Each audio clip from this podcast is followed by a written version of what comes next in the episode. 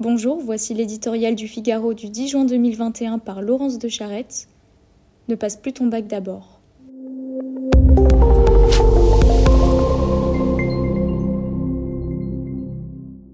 Il y a plus d'un demi-siècle, Piala signait Passe ton bac d'abord.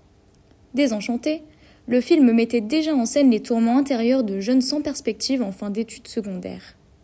Passe ton bac d'abord, cette expression populaire qui symbolise si bien le grand saut vers l'âge adulte qu'a longtemps représenté le bac dans un monde dépourvu de rites de passage n'aura bientôt plus lieu d'être. La question des perspectives, elle, demeure. Cette année, le bon vieux Bachot, ce monument républicain, est mort. Ou presque.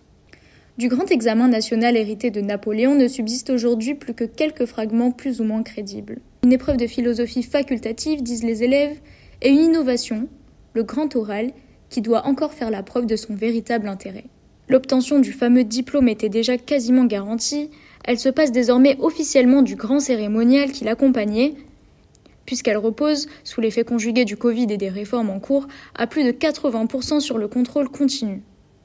Comme dans beaucoup de domaines, la crise sanitaire aura été le catalyseur de mouvements qui la précèdent. Faut-il s'en désoler?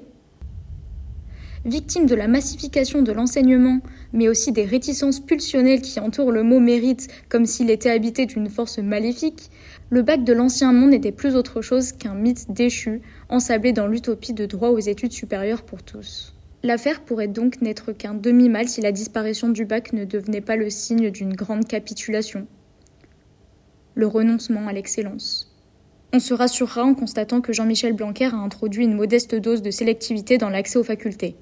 Mais gare L'égalitarisme qui a eu la peau du bac pourrait bien avoir aussi un jour celle de l'université française.